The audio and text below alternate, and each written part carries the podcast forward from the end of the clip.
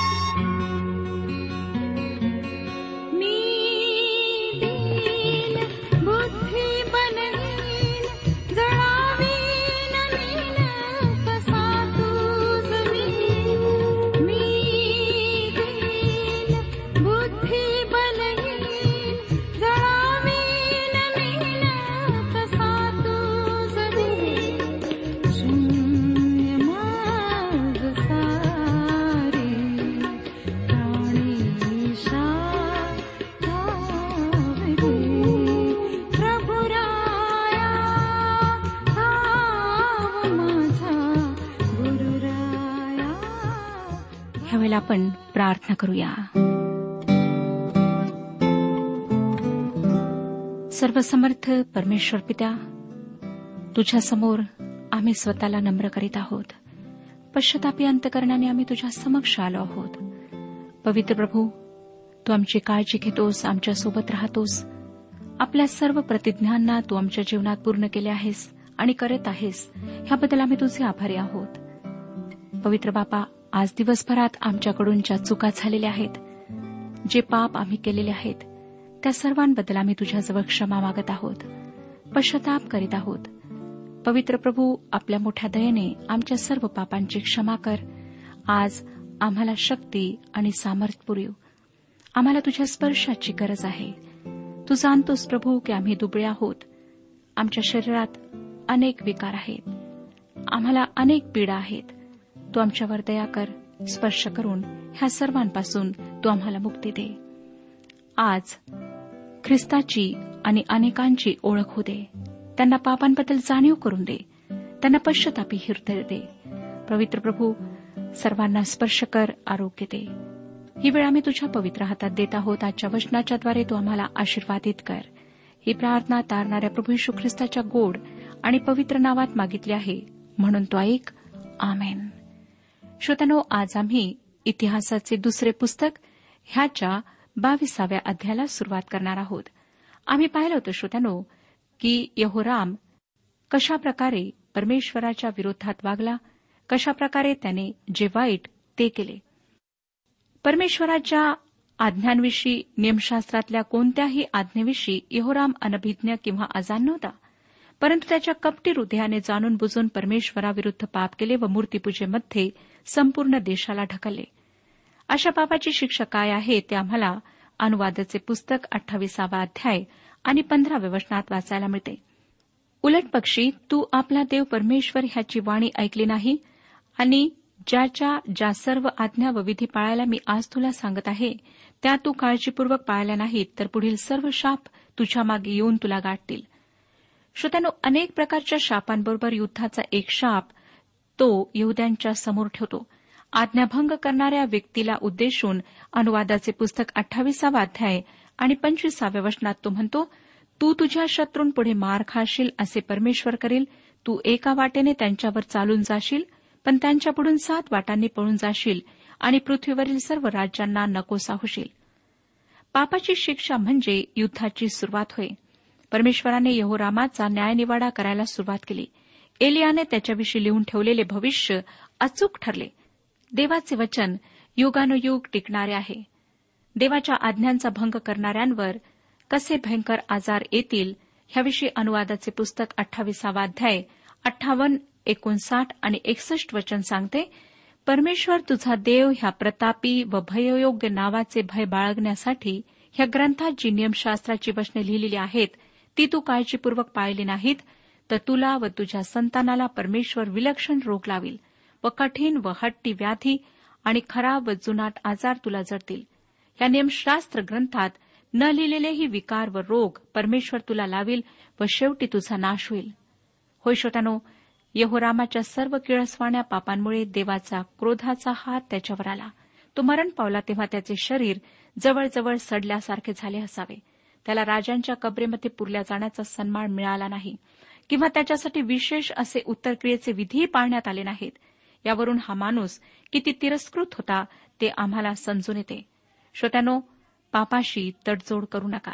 जर आज आपण पापामध्ये जीवन जगत आहात तर पश्चाताप करा ख्रिस्ताजवळ या. त्याला म्हणा की प्रभू तू माझ्या सर्व पापांची मला क्षमा कर. मी आपले जीवन तुला समर्पित करीत आहे. आता आपण बावीसाव्या अध्यायाकडे वळत आहोत. बावीसावा अध्याय पहिलं वचन सांगतं एरुश्लेमकरांनी त्याच्या जागी त्याचा कनिष्ठ पुत्र अहजा यास राजा केले. कारण जी माणसांची टोळी अरबी लोकांबरोबर छावणीत आली होती तिने त्याच्या सर्व वडील पुत्रांचा वध केला होता. या प्रकारे अहजा बिन यहोराम हा यहुद्यांचा राजा झाला. श्रोत्यानो या ठिकाणची नावे काहीशी गोंधळात टाकणारी आहेत कारण एकाच व्यक्तीसाठी दोन नावे वापरण्यात आली आहेत. आजासाठी इतिहासाचे दुसरे पुस्तक एकविसावा अध्याय आणि सतराव्या वचनामध्ये यहो आहाज हे नाव वापरण्यात आले आहे. यहोरामाचा हा एकच मुलगा वाचला होता. त्याची इतर सर्व मुले ठार मारण्यात आली होती. बावीसावाध्याय दोन ते चार वर्षने पुढे वाचूया. अहाजा राज्य करू लागला तेव्हा तो बेचाळीस वर्षांचा होता. त्याने एरुश्लेमेत एक वर्ष राज्य केले. त्याच्या आईचे नाव अथल्या. ही अमृतची नात. त्याची चाल चलणूक अहमाच्या घराण्यासारखी होती कारण दुष्कृत्य करण्यास त्याची आई त्यास सल्ला देत असे. आहाबाच्या घराण्याप्रमाणे परमेश्वराच्या दृष्टीने जे वाईट ते त्याने केले. त्याच्या बापाच्या मृत्यूनंतर त्या घराण्यातील लोकांनी त्यास असा सल्ला दिला की त्यायोगे त्याचा नाश झाला. श्रोत्यानो यावेळेस राज्य खरे तर अथल्याच्या हातात होते. आजच्या नावापुरता राजा होता. त्याचा राज्यकारभार तिच्या मसलतीने चालत असे. ती आहाब व इस्बेल यांची मुलगी व अमरीची नात होती. तिच्या संपूर्ण घराण्यातच जणू वाईट मुळावलेले होते. तिने आपला दुष्टपणा आपल्या आईवडिलांकडून घेतला होता. खरोखर देवाचे वचन किती सत्य आहे? लुकरू शुभवर्तमान सहा अध्याय. चौवेचाळीस वचन आम्हाला सांगतं की प्रत्येक झाड त्याच्या फळावरून ओळखू येते काटेरी झाडावरून कोणी अंजीर काढीत नाहीत आणि रुद्राक्षाच्या झाडावरून कोणी द्राक्षाचा धड काढीत नाहीत. वाईट दुष्ट देवहीन घराण्यामध्ये जन्मलेली अथल्या सद्गुणी कशी असू शकणार? दुष्टपणा तिच्या रक्तातच होता. त्याच्या व्यतिरिक्त ती वागली असती तर नवालच होते. तिने आपले राणीपद कधी गमावले नाही व आपल्या पतीला तिने खऱ्या व जिवंत देवापासून वळवले होते. आता तिचा मुलगा अहजा हा देखील तिचा सल्ला मानतो व उत्तरेच्या घराण्याशी संबंध प्रस्थापित करतो. अहबाच्या घराण्याशी संबंध ठेवतो आणि या त्याच्या कृत्याचा परिणाम म्हणजे त्याचा नाश होय. सुडासकट त्याला न्याय प्राप्त होणार आहे. श्रोत्यानो हे अगदी खरे आहे. पाचवे वचन पहा काय सांगते? बावीसावाध्याय पाचवे वचन. तो त्यांच्या मसलतीने इस्रायलाचा राजा यहोराम बिन अहाब याच्या बरोबर रामोत गेला तेथे आरामाचा राजा हजायल याजशी लढावयास गेला. तेव्हा आरामी लोकांनी योरामास घायाळ केले. हे सर्व गुंतागुंतीचे होत चालले आहे कारण दोन्ही राज्यांमध्ये उत्तरेच्या व दक्षिणेच्या राज्यांमध्ये यहोराम नावाचे राजे होते. परंतु यहुदाचा राजा यहोराम आता मरण पावलेला होता. त्याचा मुलगा हजा त्याच्या जागेवर राज्य करीत आहे व तो इस्रायलाचा राजा यहोराम याच्याशी संबंध साधून आहे. आरामाच्या राजाविरुद्ध झालेल्या लढाईत हा यहोराम जखमी झाला होता. सहावं वचन पहा. तो हजायलाशी रामा येथे लढताना आरामी लोकांच्या हातून जे घाय त्यात झाले होते ते भरे व्हावे म्हणून तो इस्रेल येथे गेला. अहाबाचा पुत्र यहोराम हा इस्रेल येथे आजारी होऊन पडला होता म्हणून यहुदाचा राजा यहोराम याचा पुत्र अजर्या त्याच्या समाचारास गेला. इस्रायलाचा राजा यहोराम याला भेटण्यासाठी यहुदाचा राजा अहजा गेला. तो त्यावेळेस इस्रेलात राहत होता. अहजाने आपल्यासोबत त्याच्यासाठी काही भेट नेली असावी. सातवं वचन? अहजाचा नाश देवाकडून झाला कारण त्याने योरामाची संगती धरली होती. आहाबाच्या घराण्याचा उच्छेद करावा म्हणून परमेश्वराने येहू बिन निमशी यास अभिषिक्त केले होते. त्याच्याशी सामना करावा म्हणून तो तेथे येऊन यहोरामाबरोबर निघाला होता. ही गोष्ट मनोरंजक आहे. कारण दक्षिणेकडचा राजा अहजा तेथे आहे हे येहूला माहीत नव्हते. आता काय घडले ते पहा. श्रोत्यानो आठवं वचन सांगतं येहू अहाबाच्या घराण्यात शासन करीत असता यहुदाचे सरदार व अहजाचे पुतणे हे अहजाच्या सेवेस असलेले त्यास आढळले. तेव्हा त्याने त्याचा वध केला. हे लोक अहजाचे भाऊ नव्हते कारण अरबी टोळ्यांनी त्यांना ठार केले होते. अहजाच्या त्या भावांची ती मुले होती. थोडक्यात ते अहजाचे पुतणे होते. राजाच्या राजवाड्यामध्ये या पुतण्यांवर महत्वाची जबाबदारी सोपवलेली असावी किंवा ते महत्त्वाचे असावेत येहूने त्या सर्वांना ठार केले. नंतर तो अहजाच्या शोधात गेला कारण तो पळून गेला होता. त्याने अहजाला शोधले आणि ठार मारले. नववचन. त्याने अहजाचा शोध लाविला त्यास त्याच्या लोकांनी पकडले तो शोमरोन येथे लपून राहिला होता. त्यांनी त्यास येहूकडे नेऊन त्याचा वध केला त्यास मुठमाती दिली. ते म्हणाले जो यहोशाफाट परमेश्वरास जीवेभावे शरण गेला त्याचा हा पुत्र. अहजच्या घराण्यात राज्य करण्यास समर्थ असा कोणी उरला नाही. श्रोत्यानो हा काळ रक्तरंजित काळ होता. देवाने या काळची नोंद केली. हे सांगण्यासाठी की तो पापाचा न्याय निवाडा करतो. माणूस पाप करून निभावून जाऊ शकत नाही हे तो आम्हाला ह्या नोंदीद्वारे शिकवतो. म्हणून श्रोत्यानो जर आपणाकडून पाप घडलेले आहे लक्षात ठेवा की प्रत्येक मानव पापी आहे. म्हणून अवश्य आहे की आपण पश्चाताप करावा. ते पाप परमेश्वरासमोर कबूल करावे. प्रभू परमेश्वर अत्यंत पवित्र आहे व तो पापाला क्षणभर देखील सहन करू शकत नाही. त्याने यहोरामाच्या पापाचा अहजाच्या पापाचा न्याय निवाडा केला. अहजाच्या मृत्यूनंतर काय झाले ते आता आपण पाहूया. दहावं वचन पुढे सांगतं अहजाची आई अथल्या हिने आपला पुत्र मेला असे पाहिले तेव्हा तिने उठून सर्व राजवंशाचा संहार केला. मला खात्रीने वाटतं श्रोत्यानो की केवळ रक्तपिपासू व्यक्तीच स्वतःच्या नातवंडांना ठार करू शकते. खरे तर कोणत्याही आजी आजोबांना स्वतःच्या मुलांपेक्षा स्वतःच्या नातवंडांविषयी जास्त प्रेम वाटते.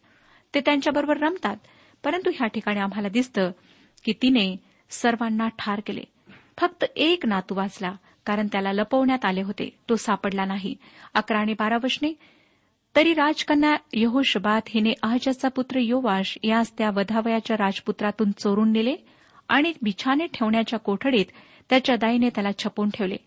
याप्रमाणे यहोराम राजाची कन्या जी होयादा याचकाची पत्नी यहोशबात जी अहजाची बहीण होती तिने योवाशाला अथल्लेपासून छपविले म्हणून तिला त्याचा वध करिता आला नाही. देवाच्या मंदिरात त्या सहा वर्षे छपून ठेविले होते तेव्हा अथल्लेने देशावर राज्य केले. श्रोत्यानो आणि असे जर घडले नसते तर दाविदाचे घराणे संपुष्टात आले असते. आणि दाविदाच्या घराण्यात तारणारा जन्माला येईल अर्थात प्रभू यशू ख्रिस्त त्या घराण्यात जन्माला येईल हे देवाचे अभिवचन पूर्णत्वास केले नसते. सैतानाने ख्रिस्तापर्यंत पोहोचणाऱ्या दाविदाच्या वंश परंपरेला घराण्याला नष्ट करण्याचा वारंवार प्रयत्न केला. परंतु परमेश्वराची योजना त्याचे वचन त्याचे उद्देश कायम राहतात. आणि हेच ह्या ठिकाणी आम्हाला दिसते. हा आजाचा वाचलेला एकमेव मुलगा त्यावेळेस फक्त एक वर्षाचा होता. त्याला मंदिरामध्ये सहा वर्षे लपून ठेवण्यात आले कारण त्या काळात अथल्या राज्य करीत होते.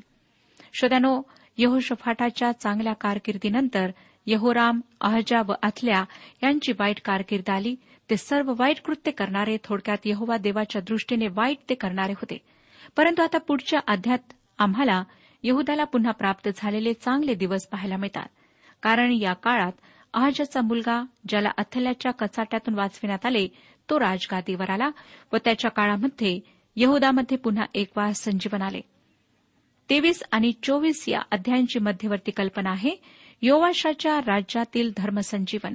योवाशाच्या राज्यात आलेले हे संजीवन दक्षिणेकडच्या राज्यात आलेले तिसरे संजीवन होते. ते अतिशय मोठे संजीवन नव्हते. आणि लोक देवाकडे वळले याचे श्रेय यहोयाद याचकाकडे जाते. तेविसावा अध्याय पहिलं वचन सांगतं सातव्या वर्षी यहो यादाने आपली मजबूती करून शतपती अजऱ्या बिन यरोहाम इश्मायल बिन यहोहाआन अजऱ्या बिन ओबेद मासेया बिन अदाया आणि अली शफाट बिन जिक्री यांच्याशी करार करून त्यास आपल्या पक्षाचे केले. यहुदातील पुढारी रक्तपिपासू अथल्याच्या कारभाराविषयी असंतुष्ट होते म्हणून यहोयादाने ह्या सर्वांना एका अत्यंत खासगी बैठकीला बोलावले. हे सांगण्यासाठी की दाविदाच्या घराण्याचा वंश अजून जिवंत आहे. तेथे या लहानग्या राजपुत्राला दाविदाच्या वंशजाला त्यांचा राजा बनविण्याचे ते सर्व शपथ घेतात. शबाताच्या दिवशी त्यातील एक तृतीयांश याजक व लेवी मंदिराचे द्वारपार बनतील एक तृतीयांश राजाच्या घराजवळ असतील व एक तृतीयांश तळाच्या द्वाराजवळ असतील अशी त्यांनी पहाऱ्याची योजना केली. मंदिरामध्ये लेवी व याजक या व्यतिरिक्त ते कोणालाही प्रवेश देणार नव्हते. छोट्या राजाभोवती असलेले लेवी सशस्त्र असतील. यहुयादाने मंदिरात ठेवलेले भाले मोठ्या व लहान ढाली त्यांना दिल्या व ही सर्व योजना अंमलात आणण्यात आली. तेविसावाध्याय अकरावं वचन आम्हाला पुढे सांगतं मग त्याने राजकुमारास बाहेर आणून त्याच्या शिरी मुकुट ठेविला आणि त्यास आज्ञापट देऊन राजा केले. यहोयादा व त्याचे पुत्र यांनी त्यास अभिषेक केला तेव्हा सर्व लोक म्हणाले राजा चिरायू हो. श्रोत्यानो अतिशय रोमहर्षक व धाडसी असे हे कारस्थान होते व सात वर्षाचा लहान योवाश दाविदाचा वंशज आता यहुदाच्या राजासनावर आरूढ झाला. अथल्याला वाटले की तिने आपल्या सर्व वंशजांना ठार केले. तिने हे घृणास्पद क्रूर कृत्य केले याचे कारण केवळ सत्तेची लालसा होती. तिला राणी बनायचे होते. श्रोत्यानो अशा प्रकारची बरेच उदाहरणे आम्हाला इतिहासात सापडतात. आजच्या जगात सुद्धा सापडतात. अथल्याची सत्याची तहान कल्पित नाही. पवित्र शास्त्रामध्ये आम्हाला आमच्या जीवनाचे वृत्तीचे खरेखुरे प्रतिबिंब पाहायला मिळते. तेविसावा अध्याय बारावं वचन पहा पुढे काय सांगतं? लोक धावपळत आहेत व राजाची स्तुती करीत आहेत ही गडबड ऐकून अथल्या परमेश्वराच्या मंदिरात लोकांकडे आली. या बाईला आश्चर्याचा मोठा धक्का बसला. तेरावं वचन सांगतं आणि पाहते तो राजा प्रवेशस्थानी आपल्या नेहमीच्या स्तंभापाशी उभा आहे. सेनानायक व करणे वाजविणारे राजाजवळ आहेत. देशाचे सर्व लोक करणे वाजवून आनंद करीत आहेत. गाणारे वस्तवन शिकविणारे वाद्य वाजवित आहेत. हे अथल्लेच्या दृष्टीस पडले तेव्हा ती आपली वस्त्रे फाडून फितुरी रे फितुरी असे म्हणाली. श्रोत्यानो तिच्या दृष्टिकोनातून ही तर फितुरी होती. या गोष्टीची मला खरोखर गंमत वाटते. जेव्हा माणूस देवाचे भय बाळगत नाही तेव्हा त्याची संपूर्ण नीतिमूल्ये भिन्न होतात. नीतिशास्त्र व नैतिकता यांच्या दृष्टीने जे योग्य व सुंदर असेल तेच ह्या माणसाच्या दृष्टीने अयोग्य आणि कुरूप होऊन जाते. चौदा आणि पंधरा वशने पहा काय सांगतात. मग यहोयादा याचकाने सेनेवरील शतपतीस बाहेर आणून आज्ञा केली की तिला सैन्याच्या रांगेतून बाहेर काढा. तिच्या मागून जो जाईल त्याचा वध करा कारण परमेश्वराच्या मंदिरात तिचा वध होऊ नये असे याचकाने सांगितले. तेव्हा त्यांनी तिला जाण्यासाठी वाट केली. राजमंदिरी जाण्याच्या घोड वेशीने ती निघून गेली. तेथे त्यांनी तिला जीवे मारिले. श्रोत्यानो आजकाल याचकांनी देशाच्या राजकारणात भाग घ्यावा किंवा न घ्यावा ही बाब वादग्रस्त आहे. परंतु मला प्रखरपणे वाटते की देशाच्या कल्याणासाठी मध्यस्थीच्या प्रार्थना देशाच्या अधिकाऱ्यांसाठी प्रशासकांसाठी देवाजवळ सामर्थ्य व सुज्ञतेची मागणी करणे ही आजची आमची मोठी गरज आहे. अथल्याच्या वधामुळे मोठेच अडखळण दूर झाले. परंतु योवाश राजा त्यावेळेस फक्त सात वर्षांचा होता म्हणून यहोयादा त्याचा प्रतिनिधी बनला. योवाश वयात येईपर्यंत यहोयादा त्याच्या वतीने सर्व निर्णय घेणार होता. यहोयादा प्रभू परमेश्वराचा याचक होता व त्याने देशाला देवाकडे माघारे वळवले. सोळावं वचन पहा. यानंतर यहोयादा राजा व प्रजा यांनी परमेश्वराचे लोक व्हावे म्हणून यहोयादाने त्याचकडून परमेश्वराशी करार करविला. यहोयादाने बालाच्या वेद्या पाडून टाकल्या. बालाजे याजकांना ठार केले. त्याने शांतपणासाठी याजक व लेव्यांची व्यवस्था लावून दिली व प्रभू परमेश्वराची उपासना संजीवित केली. दाविदाने ठरविलेल्या व्यवस्थेप्रमाणे संगीताची पुनर्स्थापना करण्यात आली. मंदिराच्या दरवाजाजवळ द्वारपाल ठेवण्यात आले जेणेकरून कोणी अशुद्ध व्यक्ती मंदिरात प्रवेश करू शकत नव्हती. पुढे एकविसावं वचन पहा. या प्रकारे देशचे सर्व लोक आनंदित झाले व नगरात शांतता झाली. अथल्याचा त्यांनी तरवारीने वध केला. श्रोतानो एकच मध्यवर्ती कल्पना आम्हाला वारंवार सांगण्यात आलेली आहे. पापामुळे गुंतागुंत निर्माण होते. त्रास हृदय फुटेल असे दुःख व परमेश्वराचा न्याय या सर्व गोष्टी पापामुळे उद्भवतात. संजीवनामुळे देशामध्ये शांती येते. आम्हाला आमच्या मंडळांचा इतिहास सांगतो की प्रत्येक वेळेस मंडळी थंडावली तिच्यामध्ये धर्मभ्रष्टतेचा शिरकाव झाला. ती निर्जीव बनली की देवाचा न्याय तिच्याविषयी पूर्णत्वात जातोच. परंतु त्याच वेळेस मंडळीतील देवाचे निवडलेले अवशिष्ट सेवक संजीवनासाठी प्रयत्नशील होतात. त्यांच्या अश्रुपूर्ण मध्यस्थीच्या प्रार्थना त्यांचे त्यासाठीचे कठोर परिश्रम यांना परमेश्वर ओलांडून जात नाही. तो त्यांच्या प्रार्थनांची सुंदर उत्तरे देतो. योवाशाच्या कारकिर्दीला खरी सुरुवात होण्यापूर्वी जी संजीवनासाठीची धडपड त्याचे प्रयत्न व त्याच्या प्रार्थना परमेश्वरासमोर सादर झाल्या असणार व त्याचेच उत्तर त्या काळातील संजीवन होय. आता श्रोत्यानो आपण चोवीसाव्या अध्यायाकडे वळूया. चोवीसावा अध्याय ह्यामध्ये योवाशाच्या कारकिर्दीची नोंद करण्यात आली आहे. चोवीसावा अध्याय पहिलं वचन सांगतं योवाश राज्य करू लागला तेव्हा तो सात वर्षांचा होता. त्याने चाळीस वर्षे एरुश्लेमेत राज्य केले. त्याच्या आईचे नाव सिब्या ती बेर शेबा येथली. या अध्यायात योआशाला त्याच्या कारकिर्दीच्या सुरुवातीच्या काळात यहोयादाने खरोखर मार्गदर्शन केले व चालवले हे आम्हाला दिसते. तथापि त्याच्या आईचे नाव दिलेले आहे. ती एक चांगली माता असावी. परमेश्वराकडे माघारी वळण्याच्या चळवळीशी किंवा संजीवनासाठी तिचे सहमत असावे. ती आभ्रामाचे गाव बैरशेबा या गावची रहिवासी होती. दोन आणि तीन वचने पहा. यहोयादाचे याजक याच्या सर्व हयातीत योवाश हा परमेश्वराच्या दृष्टीने जे नीट ते करीत असे. यहोयादाने त्यास दोन बायका करून दिल्या. त्यास पुत्र व कन्या झाल्या. योवाशाने यहोयादाच्या प्रशिक्षणाखाली योग्य ते केले पण त्याने दोन बायका योवाशाला करून दिल्या. हे विधान विलक्षण वाटते. अर्थातच श्रोत्यानं योवाश सात वर्षांचा असताना हे घडले नाही. त्याने चाळीस वर्षे राज्य केले. या वाक्यावरून दोन बायका करणे योग्य होते असे सिद्ध होत नाही. दोन बायका असणे चुकीची गोष्ट होती. देवाने ही गोष्ट मान्य केली म्हणून ती लिहिण्यात आली असे मुळीच नाही. देवाला ती अमान्य होती म्हणून तिची नोंद ह्या ठिकाणी करण्यात आली आहे. पुढे चौथं वचन पहा. यानंतर परमेश्वराच्या मंदिराचा जीर्णोद्वार करावा असे योवाशाच्या मनात आले. योवाश तरुण झाला परंतु आता यहोयादा वृद्ध होत चालला होता. तो जेव्हा मरण पावला तेव्हा एकशे तीस वर्षांचा होता. आणि साहजिकच इतर याचकांवरचा त्याचा अधिकार सैल पडला त्यामुळे मंदिरातील सुधारणा होऊ शकली नाही. योवाशाने संजीवनाचे नेतृत्व केले असे म्हणणे सर्वस्वी योग्य ठरणार नाही. त्याच्या काळात फारसे मोठे संजीवन आले नाही. परंतु जी सुधारणा होती ते संजीवनच होते. त्यानेच मंदिराच्या दुरुस्तीचा आग्रह धरला व त्याची योजना बनवली. पाच आणि सहा वचने पुढे सांगतात म्हणून त्याने याचक व लेवी यास एकत्र करून म्हटले वर्षानुवर्ष तुमच्या देवाच्या मंदिराची दुरुस्ती व्हावी म्हणून तुम्ही यहुदाच्या सर्व नगरात जा व सर्व इस्रायलापासून पैसा जमा करा. हे कार्य त्वरित करा असे त्याने सांगितले असताही लेव्यांनी ते त्वरेने केले नाही. राजाने त्यांचा नायक यहुयादा यास बोलावून विचारिले आज्ञापटाच्या तंबूसाठी परमेश्वराचा सेवक मोशे आणि इस्रायलाची मंडळी यांनी वहिवाट लावून दिल्याप्रमाणे यहुदा आणि एरुश्लेम यातल्या लोकांपासून लेव्यांना कर जमा कराव्यास का सांगितले नाही?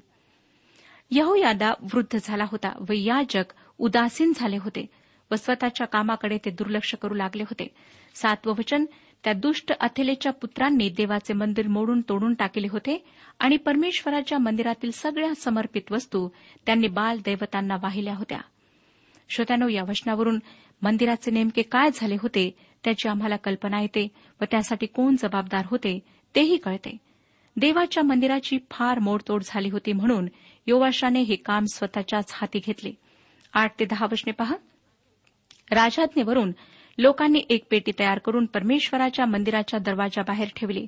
मग यहुदाभर व एरुश्लेमभर असे जाहीर करण्यात आले की देवाचा सेवक मोशे याने रानात इस्रायलांवर जो कर बसविला होता तो परमेश्वरा प्रित्यर्थ लोकांनी आणावा. तेव्हा सर्व सरदार व सर्व प्रजाजन मोठ्या आनंदाने येऊन पुरेशी रक्कम जमेपर्यंत त्या पेटीत पैसे टाकीत गेले. द्रव्य आणून टाकायचे संपीपर्यंत म्हणजे त्यांच्या गरजेपुरते त्यांना मिळेपर्यंत. अकरावं वचन पुढे सांगतं लेव्यांच्या हातून राजाच्या प्रधानाकडे ती पेटी पोचती होई व तिच्यात बराच पैसा आहे असे त्यांच्या नजरेस पडले म्हणजे राजाचा चिटणीस व मुख्य याचकांचा नायक हे येऊन ती पेटी रिकामी करीत मग ती परत जागच्या जागी नेऊन ठेवीत. त्यांनी दिवसानुदिवस असे करून पुष्कळ पैसा जमविला. श्रोत्यानो बाहेर जाऊन पैसे गोळा करण्याबाबत योवाश लेव्यांवर विश्वास ठेवू शकत नाही म्हणून तो ती पेटी मंदिरामध्येच ठेवतो आणि तेथे लोक त्यांची वर्गणी त्या पेटीत टाकतात. आता बारा आणि तेरा वचने पहा काय सांगतात. मग राजाने व यहोयादाने तो पैसा परमेश्वराच्या मंदिराचे काम करण्यास दिला व त्यांनी परमेश्वराच्या मंदिराचा जीर्णोद्वार करण्यासाठी रोजाने गवंडी व सुतार लाविले आणि परमेश्वराच्या मंदिराची दुरुस्ती करण्यासाठी लोखंडी व पितळी काम करणाऱ्या कारागिरांना कामास लाविले. या प्रकारे कारागिरांनी कामास लागून ते पुरे केले. त्यांनी देवाचे मंदिर नीटनेटके करून त्यास मजबूती आणली. याचा परिणाम म्हणजे मंदिराच्या दुरुस्तीचे काम पूर्ण झाले. चौदावं वचन सांगतं ते सर्व काम आटोपल्यावर बाकी राहिलेले पैसे त्यांनी नेऊन राजास व यहोयादास दिले. परमेश्वराच्या मंदिराप्रित्यर्थ त्या पैशांची सेवेची व अर्पणाची पात्रे चमचे आणि सोन्यारुपाची इतर पात्रे बनविली. यहोयादाच्या आयुष्यभर परमेश्वराच्या मंदिरात होमबली नित्य अर्पित असत. यावरून आम्हाला दिसतं श्रोत्यानो की मंदिरातले नियमित विधी पार पाडण्यासाठी आवश्यक असलेल्या वस्तू व पात्रे विकत घेण्यासाठी पुरेसे पैसे जमा झाले. लोकांनी उदार हस्ते ह्या कार्यासाठी दिले. ह्या वचनाद्वारे परमेश्वर आपणाशी बोललेला आहे अशी मला खात्री आहे. परमेश्वर आपणा सर्वांस आशीर्वाद देऊ आजच्या उपासना कार्यक्रमात परमेश्वराच्या जिवंत वचनातून मार्गदर्शन आपण ऐकलं. आजच्या या वचनातून आपणास काही आशीर्वाद मिळाला असेल यात काही शंका नाही. सुदैव हो, जीवनविषयक काही शंका असल्यास किंवा काही प्रश्न असल्यास किंवा काही प्रार्थना निवेदन असल्यास पत्राद्वारे आम्हास अवश्य कळवा. आम्हाला अगदी आनंदच होईल. पत्र व्यवहारासाठी आमचा पत्ता लिहून घ्यावा. कार्यक्रम उपासना पोस्ट बॉक्स क्रमांक एक शून्य दोन बेजनबाग नागपूर पिनकोड क्रमांक चार चार शून्य शून्य शून्य चार. आमचा ईमेल अॅड्रेस आहे Marathi T T B at radio eight eight two dot com. Email address पुन्हा एकदा ऐका Marathi T T B at radio eight eight two dot com. बरं तर आता इथेच थांबूया कारण आपल्या कार्यक्रमाची वेळही संपत आलेली आहे. पुन्हा आपली भेट आपल्या पुढल्या कार्यक्रमात तोपर्यंत नमस्कार.